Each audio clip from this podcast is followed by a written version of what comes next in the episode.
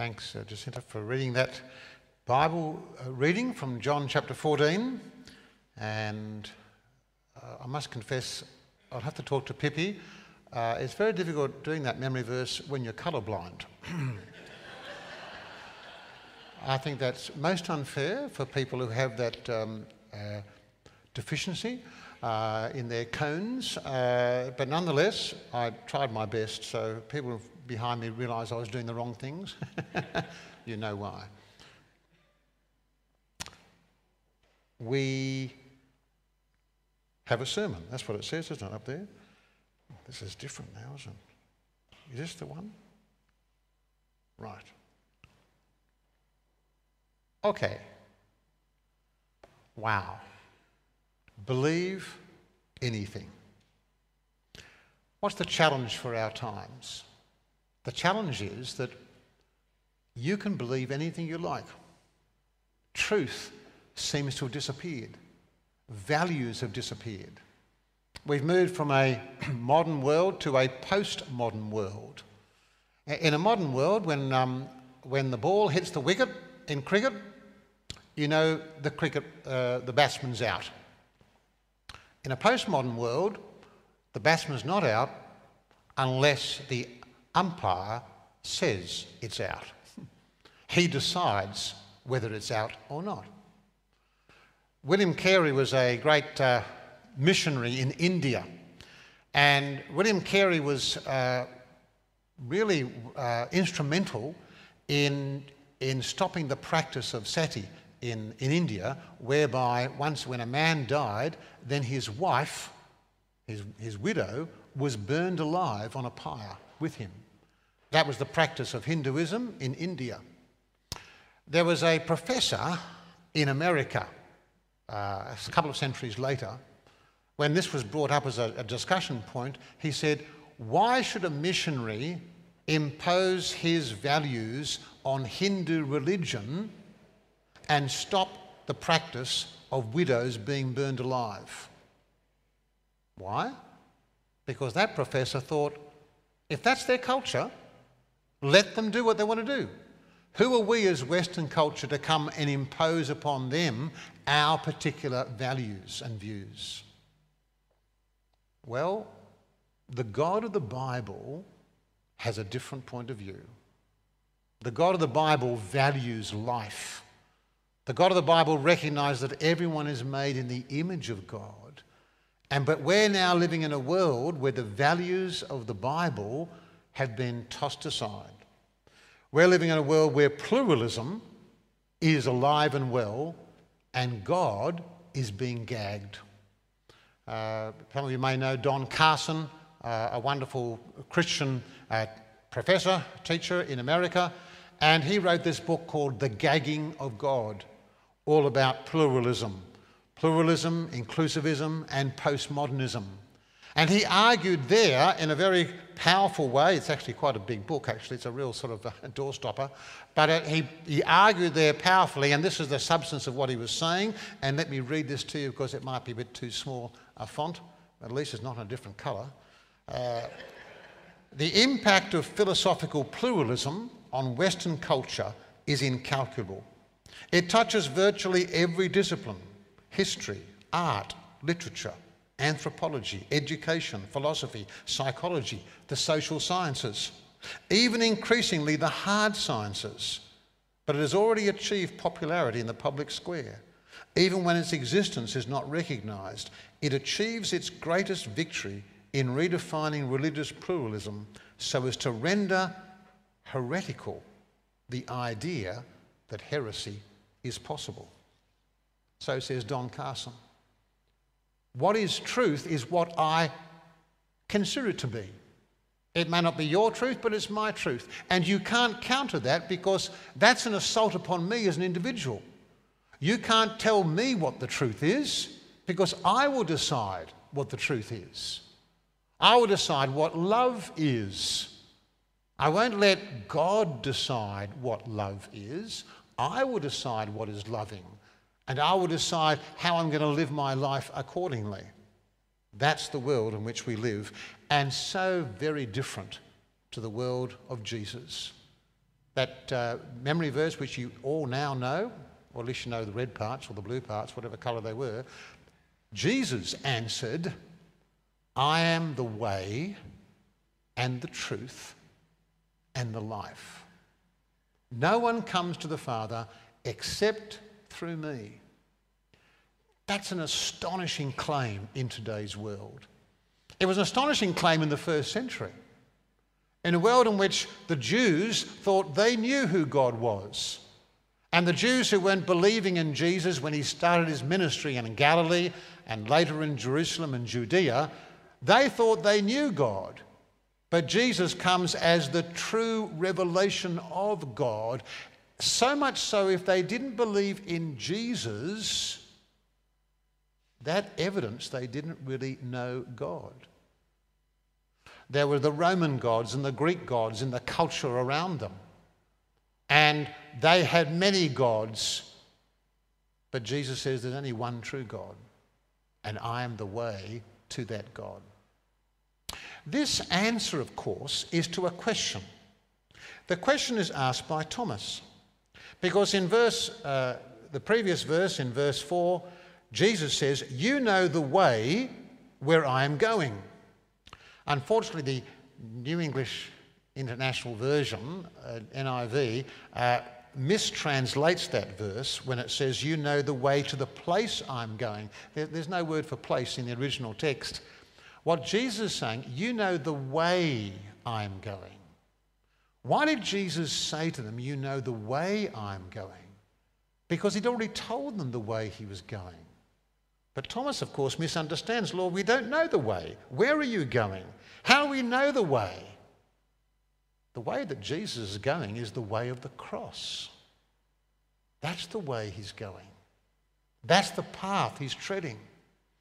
Walking in the ways of the Lord is an Old Testament expression for obedience to God, how you respond to God's grace and God's mercy. That's the way of the Lord. But of course, the problem for Old Testament saints was that their sins were ever before them. Yes, the priest would sacrifice, make sacrifices in the temple for sins, but it wouldn't work forever. Every day there was a sacrifice. Every week there was a sacrifice. Every month there was a sacrifice. Every year there was a special sacrifice on the day of the atonement. No, the sacrifices of the priests couldn't take away sins permanently. It requires the death of the Son of God to take away sins permanently, to remove your sins forever. As far as the east is from the west, so far as God removed your sins from you if you put your trust in Jesus. Jesus is the way. That's what he's talking about. And Jesus is the truth. It is true. How do we know that the death of a man in, outside of Jerusalem nearly 2,000 years ago takes away our sins? Because God tells us. That's how we know. You wouldn't know just by observing it. Three men died that day on that hill, but only one of them was a son of God. Only one of them took our sins. Only one of them drank damnation dry and that's Jesus. Jesus had been leading up to this in John's gospel, teaching his disciples, but they're a bit slow witted, not able to capture all that Jesus is speaking about. And so Jesus speaks plainly I am the way and the truth and the life. In many ways, that sense in which God is able to uh, bring about this transformation is the work of the Father, Son, and Holy Spirit. The Father who prepares the way, the Son who, is, who en- encapsulates the truth, and the Spirit who brings life. And Jesus brings all these things together as the incarnate Son of God. Because salvation from God involves the Father, Son, and Holy Spirit. That's what makes Christianity so rich and so wonderful so marvelous as we sang in that opening song this morning. How marvelous, how wonderful that my sins should be taken away. It's the work of the triune God that does that Father, Son, and Holy Spirit. But let me come now to the opening verses of chapter 14. In chapter 14, Jesus speaks of saying, Don't let your hearts be troubled. What was troubling their hearts? Well, the previous chapter talked of Jesus saying, I'm going to go away and then I'll come again.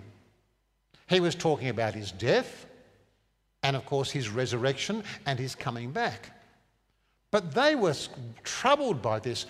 They'd been with Jesus for three years, eating, sleeping, drinking, traveling, hearing him teach, watching him do miracles, talking about the kingdom of God. Their expectations, no doubt, were that he'd overthrow the Romans and bring in a new kingdom for Israel. How wonderful that would be. But if he's going to leave them, what will they do? They'd be bereft, they'd be alone. Do not let your hearts be troubled. Believe in God, believe also in me. And then he says, In my Father's house are many rooms. For some of you who might know the older translation from King James, it said, In my Father's house are many mansions. It's always troubled me to know how you get a mansion inside a house, but never mind, let alone many mansions. But the question is, is that what Jesus is talking about? Is he talking about heaven? Now, I have to caution you here. I'm going to teach you something which you probably haven't thought about beforehand because you've been to too many funerals where the preacher has actually preached on this text and says, Don't worry, the person who's died, God has many mansions, many rooms in heaven for you, and Jesus has gone to prepare a place for you. Now, in a sense, of course, that's true. God prepares heaven for us when we die. But their concern of the disciples at this stage is not they're not troubled about their death, they're troubled about Jesus' departure. And so Jesus says, In my Father's house. What does the Father's house refer to? In the scriptures, the Father's house refers to the temple. Look at this verse here eh, from chapter 2 of John's Gospel.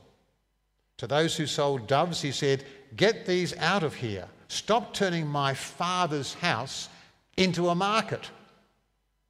The reference to the Father's house is, of course, the, the temple. That is where God dwelt symbolically. When the, when the temple was established and under King Solomon, the glory cloud of the Spirit of God filled the temple.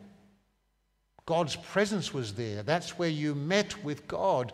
The high priest would enter into the Holy of Holies but once a year to offer sins for the people of God.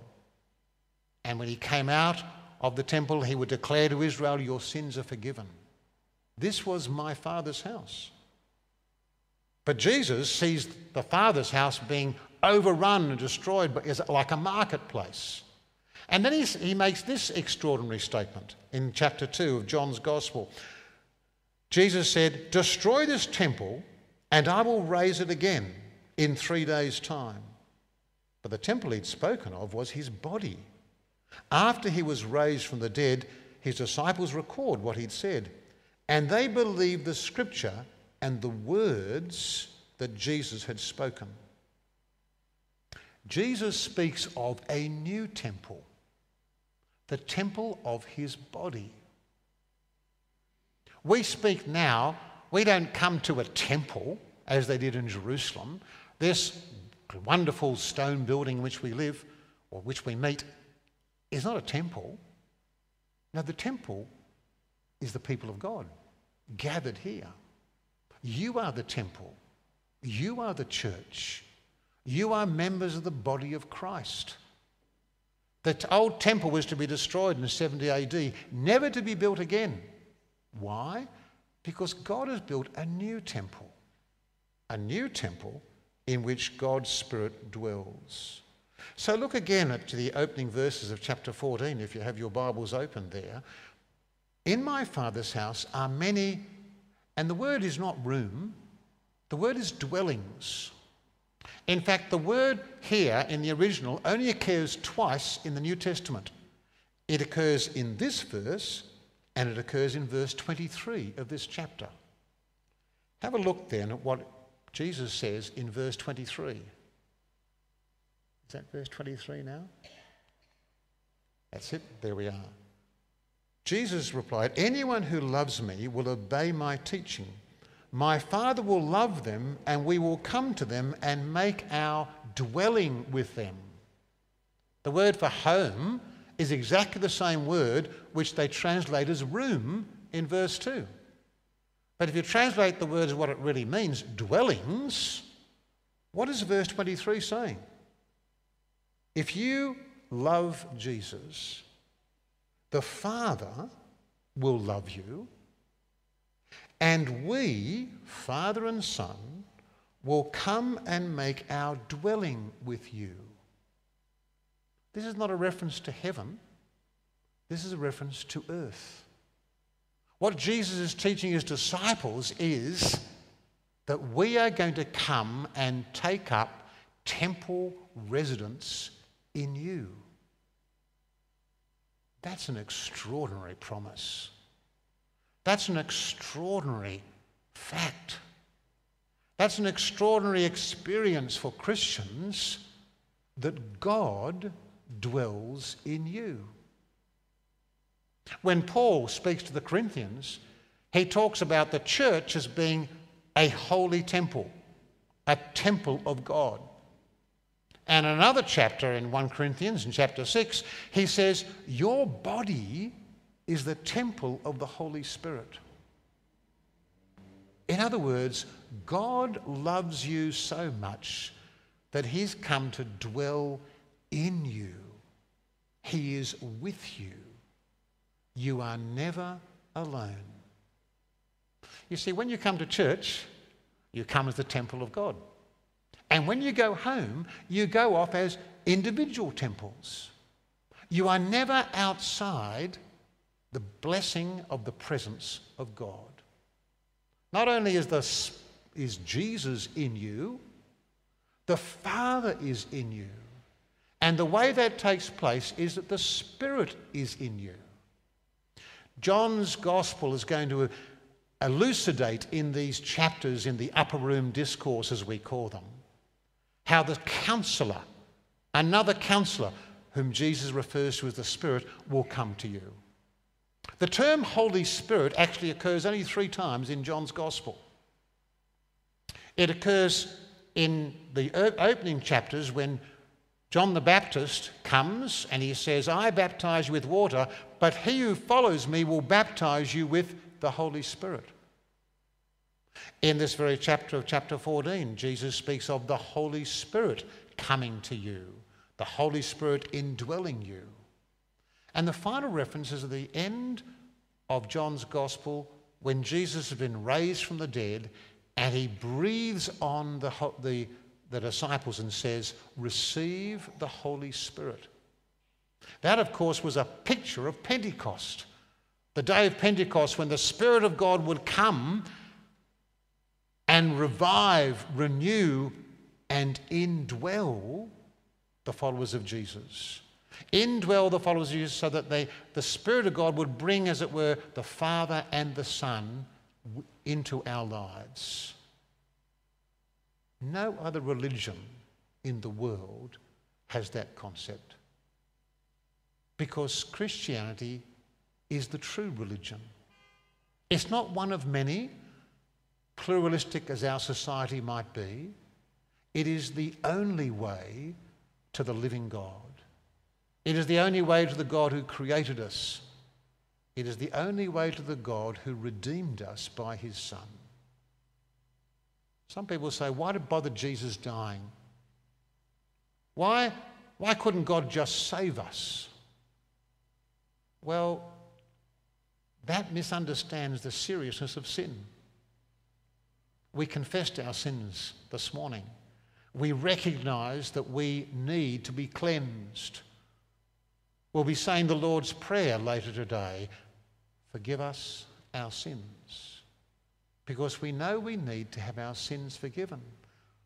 But the wonderful thing, if you know Jesus, is that Jesus has taken your sins away. and the Father has forgiven you. Yes, sin is still a sad present reality in our lives, but it no longer dictates our lives. It no longer consumes us. We are no longer those whose sin is, describes every activity we do. We are the saints. We are those who belong to Jesus. We are those in whom the Spirit of God has taken up temple residence. Let me remind you of these words again. In my Father's temple, there are many dwellings. If it were not so, I would not have told you that I'm going there to prepare a place for you. And I go and prepare a place for you, and I will come back and take you to be with myself. Just as a husband takes a bride, so Jesus takes us to be with himself. That where I am, you may be also. You are where Jesus is. Jesus is in you. When two or three are gathered together in my name, there am I in the midst of you. The temple presence of God, both individually and collectively, is there. So when he finishes the, this, uh, this chapter, he says, You heard me say, I'm going away and I'm coming back to you. If you love me, you will be glad I'm going to the Father, for the Father is greater than I. You'd be glad because unless I go to the Father, I cannot come back. The big difference between the Spirit of God in the Old Testament and the New Testament is that we have the Spirit of the ascended Christ. We have the Spirit of fulfillment. We have the Spirit of the one who has died on the cross, risen again, and sits now at the Father's right hand. And because God in three persons is omnipresent, is not constrained by space or time. God is in heaven, but God is with us. And we now have the fulfillment and the accomplishment of what Christ has done, giving us the blessing of sins forgiven, something which Abraham did not have. He knew he was forgiven, but he was forgiven on the basis of a future event. We now are forgiven on the basis of a past event. We have seen the glory of God. We have seen the cost to the Father to forgive our sins and the glory of God to fill our lives. Why? To change us from one degree of glory to another so we might be more and more like Jesus. What a wonderful Father we have who has many dwellings in his temple. And you are those temples. And we are the recipients of God's wonderful Spirit, the Spirit of the risen Christ, that we might grow like Christ. And, as he says, do greater works than Jesus did. What does that mean? To spread the message of the gospel to others, that more and more people might bow the knee to Jesus and might know that he is the way, the truth, and the life. For it is only through him that we come to God, our Heavenly Father. Let's pray. Father, we thank you that you are a God who loves us. Despite our folly, our frailty, our foolishness, and our sins. Father, we thank you for Jesus, for his life and death and resurrection, and for the gift of his Spirit that we might live with you forever as part of your temple as we look forward to that great gift of the new heavens, the new earth, where the peace of God will last forever. And we pray this in his name. Amen.